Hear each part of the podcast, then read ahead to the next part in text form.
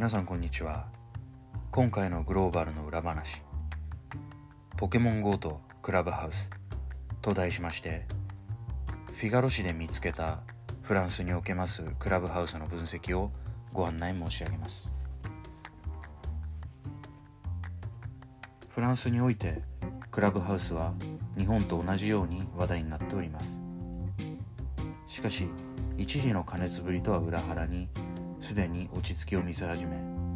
まるでポケモン GO のブームの時のようだと評されました。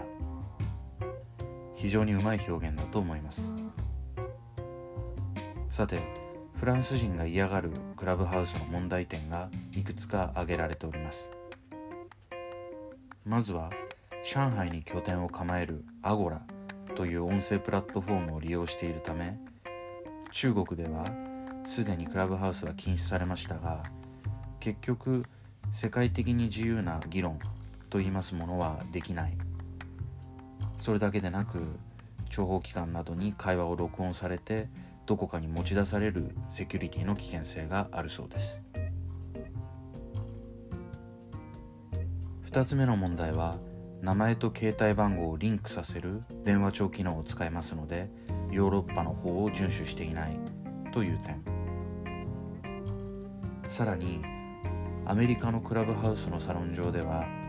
レイシズムや反ユダヤセクハラの事例が出たということでこういったことも問題視されております。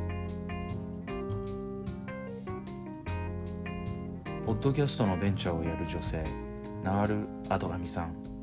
によりますとラジオも視聴者と制作側の交流といった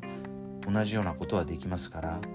別にクラブハウスはラジオやポッドキャストのライバルにはならないと見立てております。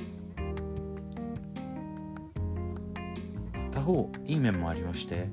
無名のベンチャー企業などが資金を集めるためにサロンを作るといったことには向いているかもしれませんがポケモン GO のように一過性のブームでクラブハウスが終わってしまうのか否かこういった瀬戸際だそうです。ご清聴ありがとうございました。